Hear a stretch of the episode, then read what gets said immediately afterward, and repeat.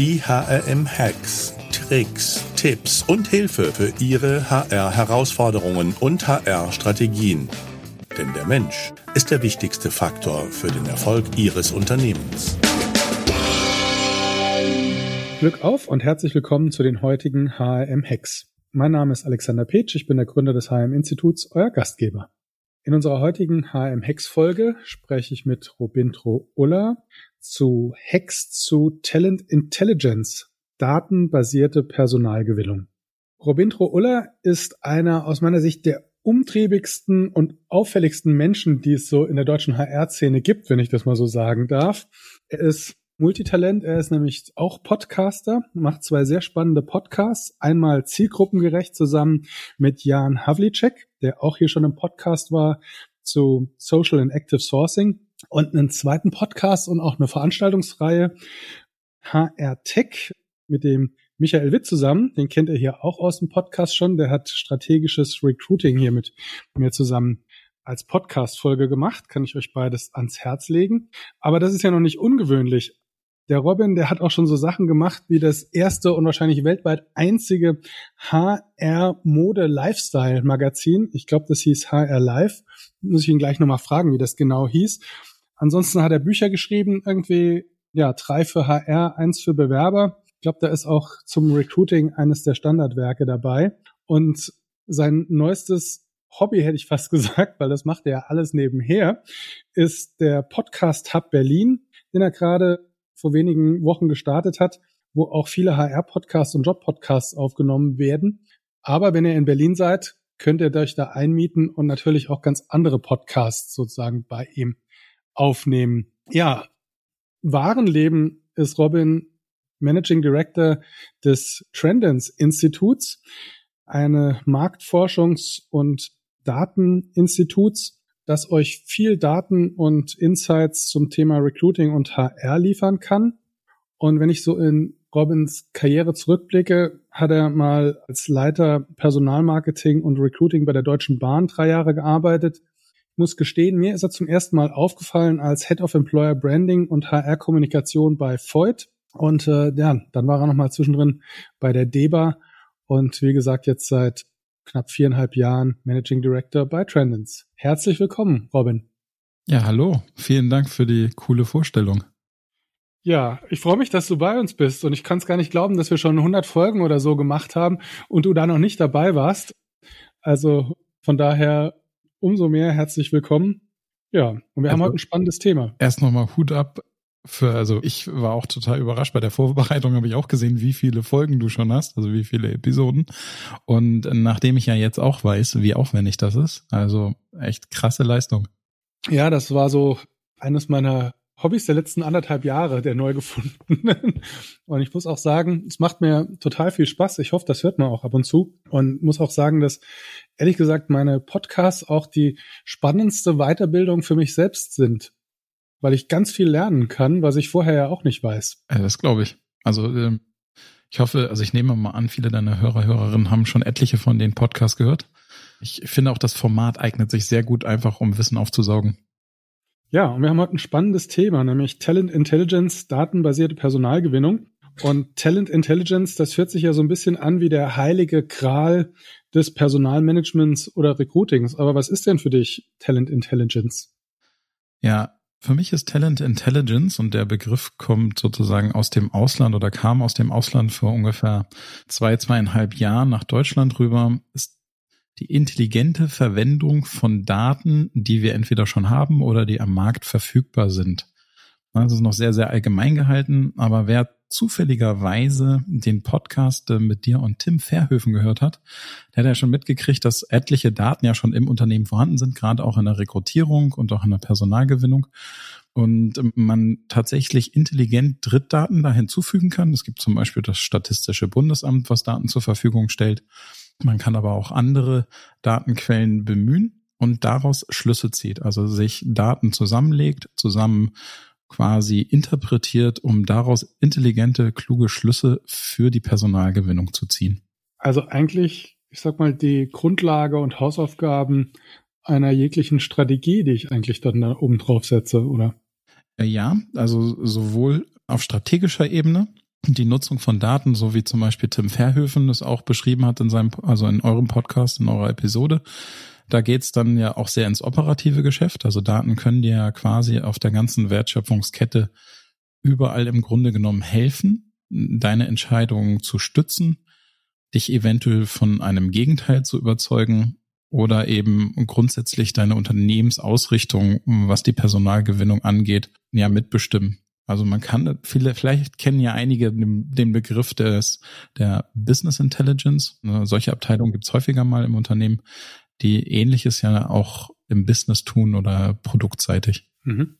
Jetzt muss ich gestehen, dass ich bis jetzt erst ganz wenige Funktionsträgerinnen und Funktionsträger kenne, die wirklich eine Talent Intelligence Abteilung aufgebaut habe, haben in unserer Recherche für die Talent Pro sind wir da unterwegs gewesen, weil das auch eines der Keynote-Themen der Talent Pro dieses Jahr in München sein wird, wo ihr übrigens auch dabei seid. Freut mich sehr, Robin. Und ja, steigen wir doch mal ein oder vielleicht noch mal eine Stufe zurück für meine Hörerinnen und Hörer. Ich kann euch dieses Thema Daten nicht genug ans Herz legen, weil hört sich im ersten Moment eigentlich total unsexy an, aber das gibt euch ehrlich gesagt die Munition, um ganz viele Entscheidungen im Unternehmen beeinflussen und durchsetzen zu können. Gerade natürlich auch in Bezug auf Geschäftsleitung und Budgets. Also sich mit Daten intensiv auseinanderzusetzen und Daten zu seinem Freund zu machen, kann ich euch grundsätzlich echt nur ganz stark ans Herz legen. Kann ich nur unterstreichen. Und vor allen Dingen proaktiv ranzugehen. Also was wir in Deutschland merken, ist es vielleicht jetzt ein bisschen sehr verallgemeinert, aber viele neigen dazu, Daten in einer Cover My Ass Strategie zu nutzen. Das geht natürlich auch mit Daten zu belegen, ey, ich konnte aber nicht mehr machen. Da waren ja keine anderen Leute mehr da, sozusagen. Also nicht ausreichend Bewerber, Bewerberin. Man kann genau, den anderen geht's genauso schlecht wie mir statistisch. Den anderen geht's genauso schlecht wie uns oder mir statistisch, ja. Ja, genau. Genau das. Aber ich kann es eben auch dazu nutzen, proaktiv mir anzugucken, wie sieht mein Wettbewerb aus, etc. Also Dinge, über die wir heute sprechen werden. Dann lass uns doch mal reingehen. Was wären so deine ersten Hacks, die du uns mitgebracht hast zum Thema Talent Intelligence? Wie gehe ich daran? Was sind aus deiner Sicht wichtige und spannende Daten? Ähm, den ersten Hack, den ich mitgebracht habe, der geht noch in Richtung eines Themas, nämlich Employer Branding und Kultur, der von vielen eigentlich als weich abgetan wird und den viele, glaube ich, nicht so richtig mit Daten in Verbindung bringen. Unsere Auffassung ist es und auch, also meine persönliche ist, dass man tatsächlich Kultur auch ein Stück weit in Daten abbilden kann. Also, dass ich sozusagen meine Kultur vermesse. Also ein gutes Beispiel. Ich weiß nicht genau, ob der Kollege Marcel Rütten auch schon mal im Podcast war. Mhm, so ja. Überblickt. Aber der einer einer der sehr schönen Best Practices, als der noch für die Kindernothilfe gearbeitet hat, hat halt zu Beginn Bewerber und Bewerberinnen eine Art Kulturtest unterzogen und diesen auch intern durchgeführt, so dass er quasi in einer Art Kulturlandkarte verorten konnte, ob die Kultur oder die Werte des Bewerber, der Bewerberin übereinstimmen mit denen des Unternehmens und auf diese Weise quasi datenbasiert entscheiden konnte, wie weit habe ich denn hier eine Passung? Ist eine Passung überhaupt gewünscht? Also das ist, sind, sind ja dann plötzlich so Fragen, die man sich stellen kann. Habe ich überhaupt die Kultur als Unternehmen, die mein Unternehmenszweck oder meine Vision auch unterstützen oder brauche ich eine andere Kultur? Ich gebe mal ein sehr, soll ich mal, also ich würde ein, ein sehr einfaches Beispiel geben, was vielleicht vielen einleuchtet ist. Wir haben in der Verlagsbranche einen krassen Umbruch gehabt von Print zu digital. Und habe ich sozusagen eine bewahrende, verhaftende Kultur? Bringt die mir was auf dem Weg in dieses digitale Zeitalter oder muss ich nicht auch die Kultur extrem dehnen? Und wie weit kann ich sie dehnen? Welche Strategie fahre ich beim Dehnen? Also stelle ich bewusst wirklich Leute ein, die völlig ab sind von meiner Kultur? Vielleicht dehne ich auch nur bestimmte Teile meiner Kultur? Also zum Beispiel nehme ich ein bisschen Bewahrendes raus, lasse aber vielleicht Struktur und äh, irgendwelche rationellen Elemente drin und kann so meines Erachtens datenbasiert schon sehr, sehr gut Kultur rekrutieren. Spannende, spannende Frage, die sich mir da, du hast ja auch schon gesagt, erste Frage, wer möchte ich jemanden haben, der genau den, den Durchschnitt oder die Ausprägung meiner, meiner vermeintlichen Kultur lebt oder lebe ich von Heterogenität in der Kultur? Ja, aber Heterogenität ist ja immer noch ungesteuert. Also wenn du jetzt tatsächlich anfängst, deine Kultur deines Unternehmens, nehmen wir als Beispiel den Evaluator, der anhand der schwarzen Kulturlandkarte das Ganze auf, aufmalt, sozusagen misst, der, der, der würde dir quasi so eine Art, äh, ich nenne es jetzt mal vereinfacht, Spinnengrafik deiner Kultur geben auf Werteachsen. Und dann könntest du überlegen, in welche Richtung möchte ich denn die Kultur überhaupt dehnen? wenn ich das jetzt random mache, könnte es ja in alle Richtungen gehen und dann vielleicht auch gar nicht in die Richtung, in die ich möchte. Und die Frage natürlich, siehst du Kultur als etwas Gegebenes oder vielleicht auch als Mittel zum Zweck? Ne? Also habe ich eine Kultur, die mein Ziel unterstützt? Kann ich die Kultur überhaupt so nutzen, dass sie mein Ziel unterstützt? Ich glaube, das sind schon Fragen, die du mit so einem datenbasierten Ansatz besser beantworten kannst, als wenn du dich da an, an so ein Orakel stellst. Ja, sehr, sehr spannend. Ich glaube, wir könnten eine ganze Folge machen, nur zum Thema Kultur und Impact, Kulturmessung und die Ergebnisse des Ganzen. Ja. Da würde ich tatsächlich tendenziell noch einen anderen Referenten empfehlen, aber ja, also da gibt's etliche, die natürlich viel tiefer nochmal in diesem äh, Kulturthema stecken und was kann ich eigentlich mit Kultur im Unternehmen bewirken. Und die Ansätze sind ja vielfältig, von Bindung über gezielte Rekrutierung. Ja, würden mir auch zwei speziell HR verordnete Testverfahren zu einfallen oder Anbieter, die das machen. Ja, spannend. Okay, also du sagst, erster Hack ist, setz dich mit der Kultur auseinander, mach sie messbar hm? und überleg dir, wie du sie sozusagen für dich strategisch einsetzt. Oder? Genau. Also das ist sozusagen der erste Hack, klingt ein bisschen kompliziert, aber letztlich sehr, sehr viele Unternehmen machen sowieso Mitarbeitendenbefragungen, sich ein bisschen aufzuschlauen oder tatsächlich eins der von dir gerade erwähnten Tools zu nutzen, macht da hochgradig Sinn, um dort mehr Grip und auch mehr, also den Zufall einfach rauszunehmen, der entsteht, wenn ich das quasi einfach so dem natürlichen Lauf überlasse. Mhm. Kennst du Unternehmen, die das ganz stringent machen? Die also sozusagen jeden Mitarbeiter eigentlich äh, erstmal in Bezug auf ihrer Firmenkultur screenen? Die, also die krasseste Variante, die ich bisher gesehen habe, war, wie gesagt, die Kindernothilfe, was aber nicht so überraschend ist, weil du als Kindernothilfe sicherlich auch darauf angewiesen bist, dass du Überzeugungstäter und Täterinnen hast, die in dein Unternehmen einsteigen und äh, weltweit sich für dieses Thema einsetzen. Und das ist tatsächlich der extremste Fall, den ich bisher gesehen habe. Ansonsten kenne ich Unternehmen, die zwar diese Tools einsetzen, aber es dann nicht auf die auf Platz eins der Auswahl stellen sozusagen und das nicht so in den Vordergrund rücken, wie das jetzt die Kindern und Hilfe getan hat. Mhm. Spannend. Äh, ja. Gibt es jemanden, den du da als absoluten Kulturstrategie-Experten sehen würdest? Also ich ich würde auf jeden Fall mal ein Gespräch mit dem Herrn Atanas empfehlen. Christoph. Ja, gut. Herr Christoph ist ja auch einer der beiden, die mir eingefallen sind zum Thema Systeme oder Testverfahren. Ja, genau. Also, aber der hat sich halt auch in der Vorbereitung sehr, sehr intensiv damit auseinandergesetzt. Mhm. Und Jetzt muss ich mal ganz kurz überlegen. Bei der Deba, die Paula, das weiß ich gerade tatsächlich nicht mal, wie sie mit Nachnamen hieß. Das war halt der Nachteil, wenn man sich nicht mehr sieht.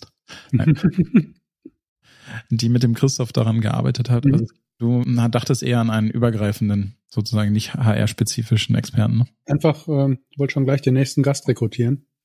Okay, machen wir weiter. Was hast du uns noch mitgebracht? Genau.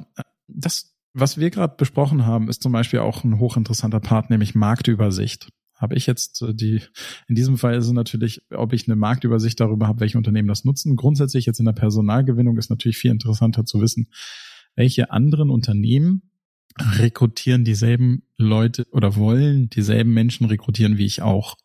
Mhm. Und auch da sehe ich ein extrem hohes Potenzial von Dateneinsatz, weil es immer wieder, und das finde ich ist immer sehr, sehr spannend, es gibt immer wieder Diskrepanzen zwischen der Ansicht des Unternehmens, wer seine Mitbewerber, Mitbewerberinnen sind und den Ansichten der Bewerber, Bewerberinnen. Und das glaube ich sofort.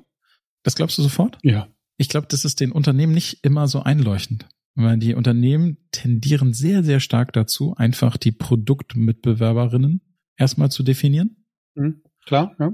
Oder nach Größe zu gehen. Und ähm, so schräg wie BewerberInnen manchmal denken, kann man aber meistens gar nicht denken. Also es, die Wege verlaufen oftmals ganz anders, sind teilweise auch Image geprägt oder auch ja, manchmal auch sieht man halt auch den Impact der Presse. Also zum Beispiel als, als Tesla in Deutschland quasi wirklich auf den Markt kam, also nicht auf, als Auto auf den Markt, sondern als Arbeitgeber auf den Markt kam, mit, mit der Produktionsstätte in der Nähe von Berlin. Da hast du direkt gesehen, das hat einen riesen Impact auf alle möglichen, auch auf Branchen, die damit gar nichts zu tun haben. Und trotzdem, also in dem Moment, als der auf den Markt kam, haben andere Branchen gelitten, von denen man das nicht erwartet hätte. Also die Bankenbranche zum Beispiel.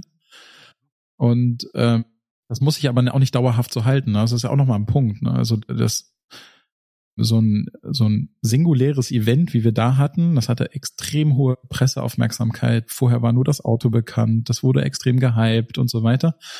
Das, da brauchen, müssen wir uns nicht vormachen, das verzerrt natürlich auch die Wahrnehmung von Bewerber, Bewerberinnen und trotzdem werden sie dahin geleitet, obwohl sie dann vielleicht im Verlauf der Zeit merken, okay, hat vielleicht gar nicht die richtigen Jobs, ist vielleicht gar nicht das richtige Unternehmen und so weiter. Aber im ersten Moment leiden da Branchen. Ansonsten haben wir auch immer mal wieder, sieht man immer wieder Unternehmen, die sich gerne mit Unternehmen vergleichen wollen, wo nicht unbedingt sinnvoll ist. Also Unternehmen, die sich zum Beispiel mit Google vergleichen, obwohl sie nicht in derselben Branche sind, nur weil sie auch eine IT-Abteilung haben. Das geben Bewerber natürlich nicht so. Klar, ich, ich musste auch gerade, als du das sagtest, so ein bisschen schmunzeln. Und ich denke, es kommt auch, du hast dann ja gesagt, auf die Presse auch an und auch die äußeren Einflüsse. Also wir haben zum Beispiel während Corona, Anfang Corona, eine sehr gute Kollegin verloren, die schon mal zu uns zurückkam, nachdem ihr Mann im Ausland gearbeitet hat, äh, an einen Schilderhersteller. Und den hätte ich natürlich nie als irgendwie Wettbewerber auf dem Kurszettel gehabt, unter deiner Blickrichtung. Aber die war halt sehr sicherheitsdenkend und wir als großen Footprint in der Veranstaltungsbranche waren natürlich bei Corona extrem unsicher und auf einmal war so ja ein Hersteller von Verkehrsschildern auf einmal im Marketing sexy. Hätte ich vorher mir nicht träumen lassen können, dass die Kollegin da auch nur eine Bewerbung sich anguckt oder und, ja darauf reagiert. Ja. ja, aber genau das ist ein echt sehr gutes Beispiel. Also gerade auch diese Themen für mit welcher Branche möchte ich mich verbinden, aber auch gerade das Thema Sicherheit ist natürlich in den, in den letzten anderthalb, zwei Jahren extrem wichtig geworden. Hat zum Beispiel auch dafür, dazu geführt, dass der öffentliche Dienst an Attraktivität gewonnen hat und plötzlich äh, der öffentliche Dienst halt auch ähm, als Konkurrenz zu klassischen Automobilern tritt, was vor, ich sag mal, fünf bis zehn Jahren nicht denkbar war. Ja. Ja. Also sehe ich ganz genauso. Dass manche Dinge haben sich total in der Wahrnehmung verändert. Und äh, was vorher unsexy war, ist dann das neue sexy. Ja, so kann man es auch formulieren. was was mache ich denn daraus? Jetzt habe ich mir einen Überblick geschaffen ne, über meine Wettbewerbslage und äh, dann wäre natürlich der nächste Schritt, das zu nutzen, um meine Kommunikation in die Richtung zu entwickeln oder genau, meine, also, meine USPs entsprechend auszubauen, oder? Also das wäre zum Beispiel, also ich gebe mal ein sehr griffiges Beispiel. Ich könnte natürlich anfangen, auf die Unternehmen Google Ads zu schalten. Na, also ich, wenn ich weiß, die meine BewerberInnen, die zu mir passen, die ich auch haben möchte, wollen zu bestimmten anderen Unternehmen oder haben andere Unternehmen auch auf dem Schirm, kann ich mir auch ganz frech entsprechende Keywords kaufen, um den Bewerberstrom an der richtigen Stelle abzugreifen. Allein schon mit so einer Maßnahme könnte ich sozusagen datenbasiert im Sinne von, okay, ich guck mal, welche sind denn die Wettbewerber aus Sicht der Zielgruppe, um dann eben solche Werbemaßnahmen zu nutzen. Oder aber ich gucke mir auch mal an, welche Veranstaltungen die machen oder ich kann halt letztlich dann eine ordentliche Wettbewerbsanalyse machen, halt nur aus Sicht der Zielgruppe. Mhm. Wie ist da eigentlich die Rechtslage? Weißt du das? Ohne jetzt rechtsberatend zu sein. Wenn ich auf, ja, Wettbewerber, Markennamen, AdWords im Recruiting schalte, bin ich da schon tiefschwarz im Abmahnbereich oder wie ist das? Also damit kenne ich mich tatsächlich nicht aus und ich würde sagen, ich weiß nicht, ob das jetzt ein Datenhack ist, aber der, also erste Punkt, ich glaube tatsächlich nicht, dass ich da in irgendeinem tiefschwarzen Bereich bin, ohne es genau zu wissen, aber wir können, also du kannst sicherlich Dienstleister empfehlen, die das herausfinden. Die das rausfinden. Ja, also ich glaube nicht, dass man sich da in einem, eine, un, wie nennt man das dann, in so einem dunklen Bereich befindet. Und der zweite Punkt ist, bei manchen Dingen muss ich sagen, aber das habe ich jetzt nicht gesagt, würde ich abschätzen, was das Boostgeld kostet im Vergleich zu den Rekrutierungskosten, die ich sonst hätte. okay, das ist natürlich, ja. Mhm. Also, du musst dir einfach mal überlegen, also habe ich alles jetzt nicht gesagt und habt ihr alle nicht gehört, aber manchmal drückt der Schuh einfach richtig, richtig krass. Mhm. Ja. Wenn keiner die Bußgelder in der Buchhaltung zahlen kann, dann, weil keiner da ist, dann ich will dazu kommen. Wir sind gleich die Kommentare unter dem LinkedIn-Post. Ja, aber Robin Uller hat doch gesagt. Ja, also das, das schneiden wir mal, vielleicht doch nicht raus, aber ja, ein sehr guter Hinweis. Ja. ja ich bin einfach zu konform oder wie nennt man das, ja? Regelkonform. Äh, äh, ich möchte auf gar keinen Fall, ich möchte, also ich möchte auf gar keinen Fall hier irgendwie, dass irgendwelche Unternehmen Gesetze brechen. Aber es gibt ja manchmal so Sachen, wo du dich fragst, Gehe ich ins Parkhaus oder riskiere ich den Strafzettel? Parkhaus kostet 50 Euro am Tag, Strafzettel kostet nur 5. Dann. Aber der Robin fährt so und so Bahn und, und fragt. Also von daher, das war ein rein fiktives Beispiel, Robin. Nochmal zu der Marktanalyse zurück. Aber ist das nicht, wenn ich mir das so überlege und analysiere, nachher eine sehr, sehr heterogene Landschaft, die da entsteht? Das kann tatsächlich sein. Also je, je weiter du in, in die IT-Thematik reinrutscht, desto heterogener wird's äh, meines Erachtens.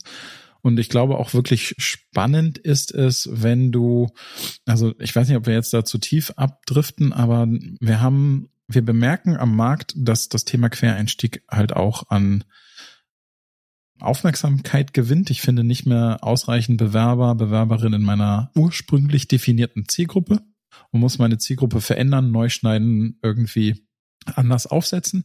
Muss gar nicht Quereinstieg sein. Vielleicht fokussiere ich auch einen Teil meiner Zielgruppe stärker. Zum Beispiel Klassiker wäre Frauen oder was wir jetzt auch mehrfach gesehen haben, ist vielleicht fokussieren in der Ansprache mit Migrationshintergrund und, und, und. Also Subzielgruppen, die vielleicht durch die allgemeine Ansprache in der Zielgruppe noch nicht sich hundertprozentig adressiert fühlen die adressiere ich mal ein bisschen genauer. Und da könnte ich zum Beispiel auch gucken, haben die überhaupt, wenn man jetzt alle betrachtet, haben sie vielleicht XYZ als WettbewerberInnen auf dem Schirm, andere Unternehmen auf dem Schirm? Wenn ich jetzt in die Subzielgruppe reinzoome, sind das dann überhaupt noch dieselben oder haben, hat zufällig die Subzielgruppe leicht andere Wettbewerber im Kopf, weil die sich eben auch schon um diese Subzielgruppe bemühen. Und das Schwierige jetzt, und das ist natürlich ein Punkt. Das Wichtige, wenn ich mit Daten arbeite, dann führen die mich halt genauso zu solchen Fragestellungen. Ich kriege Unterstützung aktuell dadurch und kann mir sukzessive so meinen Weg legen. Pauschal etwas festzulegen ist schwierig, weil die Zielgruppen halt so unterschiedlich ticken. Hm. Ja, und selbst wenn die Landkarte nachher vielleicht sehr heterogen ist, gibt es aber vielleicht ja Merkmale, die diese heterogenen Wettbewerber ausmachen. Also wie mein Beispiel vorhin, das Thema Sicherheit, was auf einmal, ja, wo du auch gesagt hast, Public Sector, Schilderhersteller auf einmal the new unsexy sexy. Äh, und ja, dass man dann halt sich überlegt, okay, ja, was kann ich bei mir verändern?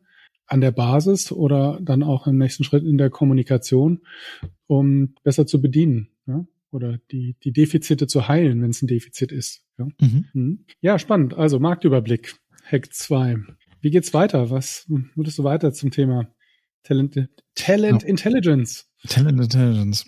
Also wir, wir bewegen uns noch sehr mit den Hacks, die ich so ausgewählt habe, dass sie leicht nachvollziehbar sind, noch natürlich an der Oberfläche, aber ein weiterer Hack zum Beispiel ist es, sich bei, wenn ich, wenn ich Zielgruppen rekrutiere, mir anzugucken, ob es eine Saisonalität gibt. Das macht jetzt keinen Sinn, wenn ich irgendwie so einen mega Spezialisten ITler suche und nur einmal eine Funktion. Aber es gibt natürlich auch Unternehmen, die haben gewisse Funktionen mehrfach im Unternehmen vertreten und rekrutieren ich will nicht sagen auf Masse, aber sozusagen mehrere von derselben, vom selben Typ. Und da kann es durchaus Sinn machen, dass man sich mal die Saisonalität im Markt anguckt. Also weiß, welche anderen MarktbegleiterInnen auch dieselben Funktionen suchen und sich anguckt, wann sie die suchen und ob es dort quasi Gemeinsamkeiten gibt, dass es bestimmte saisonale Schwerpunkte gibt, wo zum Beispiel, keine Ahnung, nachvollziehbares Beispiel sicherlich der Tourismussektor,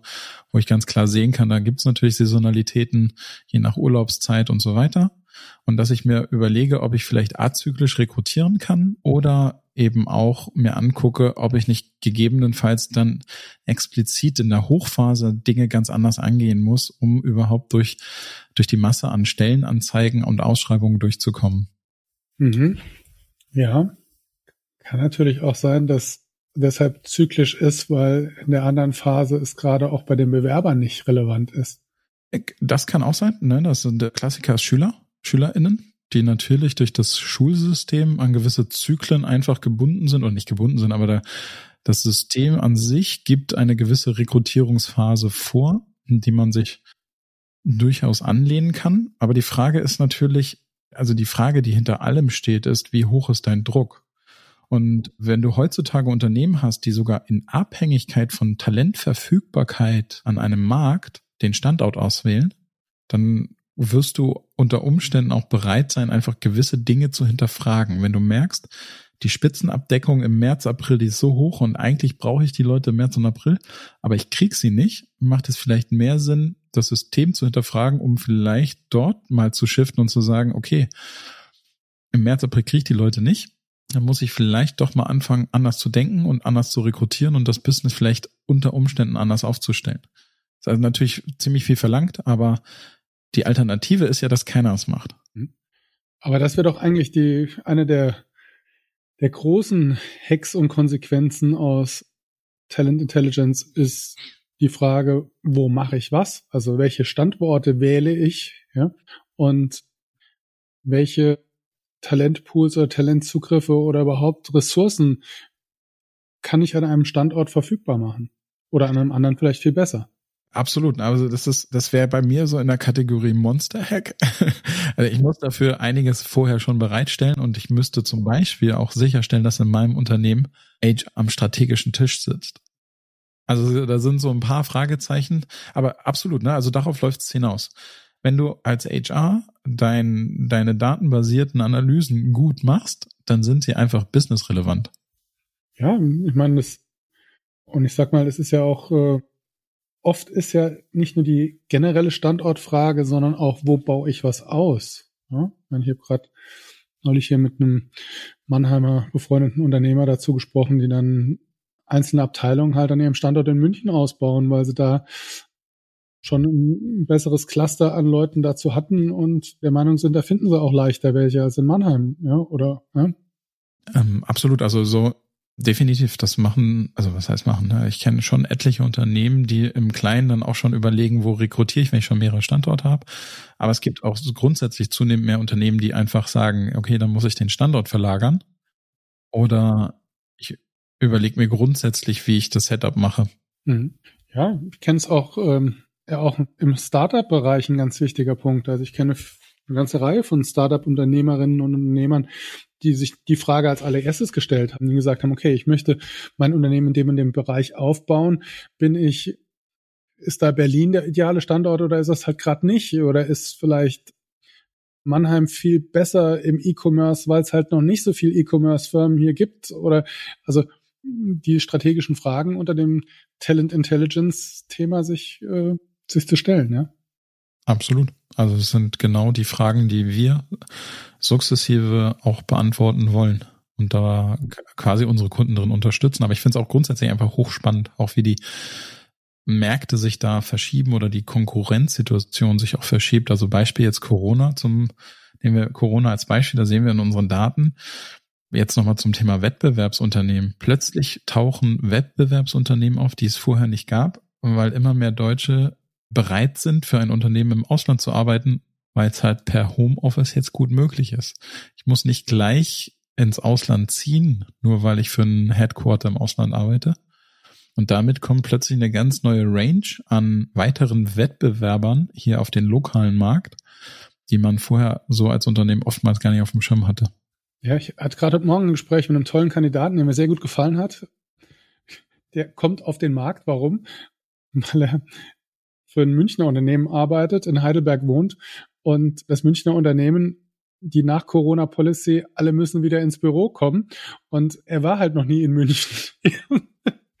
also, und das Ganze noch für eine Company, die für ein Remote-Produkt steht, muss ich sagen, hey Jungs, alles richtig gemacht, ja. Also, das ist so unfassbar, oder? Absolut. Wäre mein letzter Hack gewesen. Wunsch und Realität, oder? Ja, genau. Also dieses äh, zu wissen, wirklich, und das ist super simpel machbar, wie steht's um das Homeoffice Remote Bedürfnis meiner Belegschaft bestellt? Mhm. Und gebe ich die Ansage, alle zurück ins Office oder nicht? Also das sind ja, also da, da heutzutage, und das sehen wir ganz klar in unseren Daten, Menschen, also das ist jetzt ein sehr akademikerinnenlastiges Thema, aber grundsätzlich sehen wir in unseren Daten eindeutig, die Menschen sind immer weniger bereit gewesen, in den letzten zwei Jahren auf sowas zu verzichten wie Homeoffice. Sie lehnen lieber ein gutes Jobangebot ab, als auf Homeoffice oder diese Flexibilität zu, zu verzichten. Und jeder, der sagt, ey, jetzt 100% Office, der, eine Mitarbeiterumfrage reicht und schon kann er die anstehende Fluktuation messen. Hm. Ja, ich meine, das haben wir im letzten halben Jahr ganz stark in der Presse gehabt und gerade so die großen Tech-Firmen, die auch versucht haben, wieder zurück ins Office. Ich sehe das auch aus einer noch anderen Perspektive. Ich habe gelesen, dass also viele der ja, Firmen wie Meta, Twitter und noch einige andere in den letzten zweieinhalb Jahren ihre Belegschaft verdoppelt haben. Und äh, jetzt haben wir ja gerade in dem Bereich auch viele Entlassungswellen. Und ich glaube, dieses Zurück ins, ins Office war der erste Versuch, auf natürliche Fluktuation schon mal da Pfeiler in die, oder wie soll ich sagen, den, die Bewegung des Personalabbaus einzuleiten. So habe ich es tatsächlich noch nicht betrachtet, aber es ist ein sehr leichter Weg. Also wir ja, reden ja schon von Disruption dann dadurch.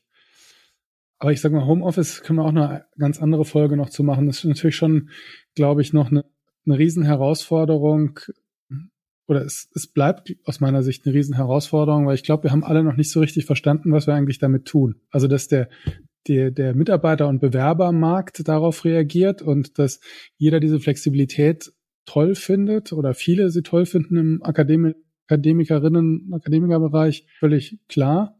Aber ich glaube, wir haben alle noch gar nicht richtig kapiert, was das auf unsere Firmen und Prozesse für, einen, für einen Einfluss hat. Positiv wie negativ. Also ich ja, ich habe auch meine Meinung dazu, glaube ich, dreimal im Kreis geändert und wie so ein Kompass und bin immer noch so im Kreis schwingen, ja. Also meine persönliche Meinung ist dazu, oder was ich persönlich dazu beobachte und sehe, ist, dass sehr häufig Leute oder Menschen das sehr willkommen heißen, mhm. Homeoffice etc., mhm. aber gleichzeitig eigentlich nicht unbedingt in der Lage sind, Remote-Kultur zu leben. Und ich glaube, so ein Unternehmen, also ohne Kultur gibt's sowieso nicht, aber dieses, diesen Impact auf die Kultur, das haben viele in diesem 100% Homeoffice-Phase schon gemerkt, dass das einfach leidet. Und ich glaube, das leidet insbesondere bei Unternehmen, bei denen Menschen arbeiten, die das, dieses Kultur-Bonding-Thema nicht so gut über Online-Kanäle leben können. Und das ist auch total verständlich, werden auch die meisten sein. Aber ich glaube, das ist noch so ein ungelöster Punkt. Hast du noch zum Schluss einen Hack für uns zum Thema? Genau, ein Hack, ein Hack ja? habe ich schon, ein Hack habe ich noch mitgebracht sozusagen, der nochmal in eine etwas tiefere Datenrichtung geht. Und zwar habe ich mitgebracht das Thema stärkere Individualisierung der sozialen Netzwerke.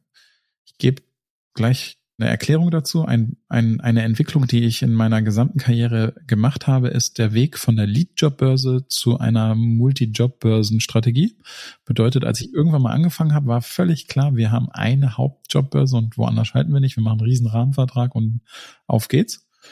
Und irgendwann sind Unternehmen sukzessive davon abgerückt, weil sie gemerkt haben, es gibt halt Nischenjobbörsen, es gibt Zielgruppen, die nur auf bestimmten Jobbörsen zu finden sind und deswegen gibt es eine Multi-Jobbörsen-Strategie. Sowas ähnliches hat sich innerhalb der letzten zwei bis drei Jahre auch im Social Web abgezeichnet. Was wir in unseren Zahlen sehen, ist immer mehr Zielgruppen nicht völlig von den großen Social Networks verschwinden, aber immer mehr kleine hinzunehmen. Ein, ein Beispiel war natürlich während der Pandemie das Wachsen von kleineren Messengern, also von dass nicht nur alle auf WhatsApp sind, sondern immer mehr Leute sich Signal aussuchen und so weiter. Aber auch kleinere andere Netzwerke, also sei es jetzt vor der Pan also während der Pandemie Twitter oder TikTok hat enorm an Bedeutung auch in älteren Zielgruppen gewonnen. Also man merkt, dass kleinere Netzwerke, kleinere im Sinne von äh, Aufmerksamkeit oder auch Reichweite, kleinere Netzwerke etwas gewachsen sind.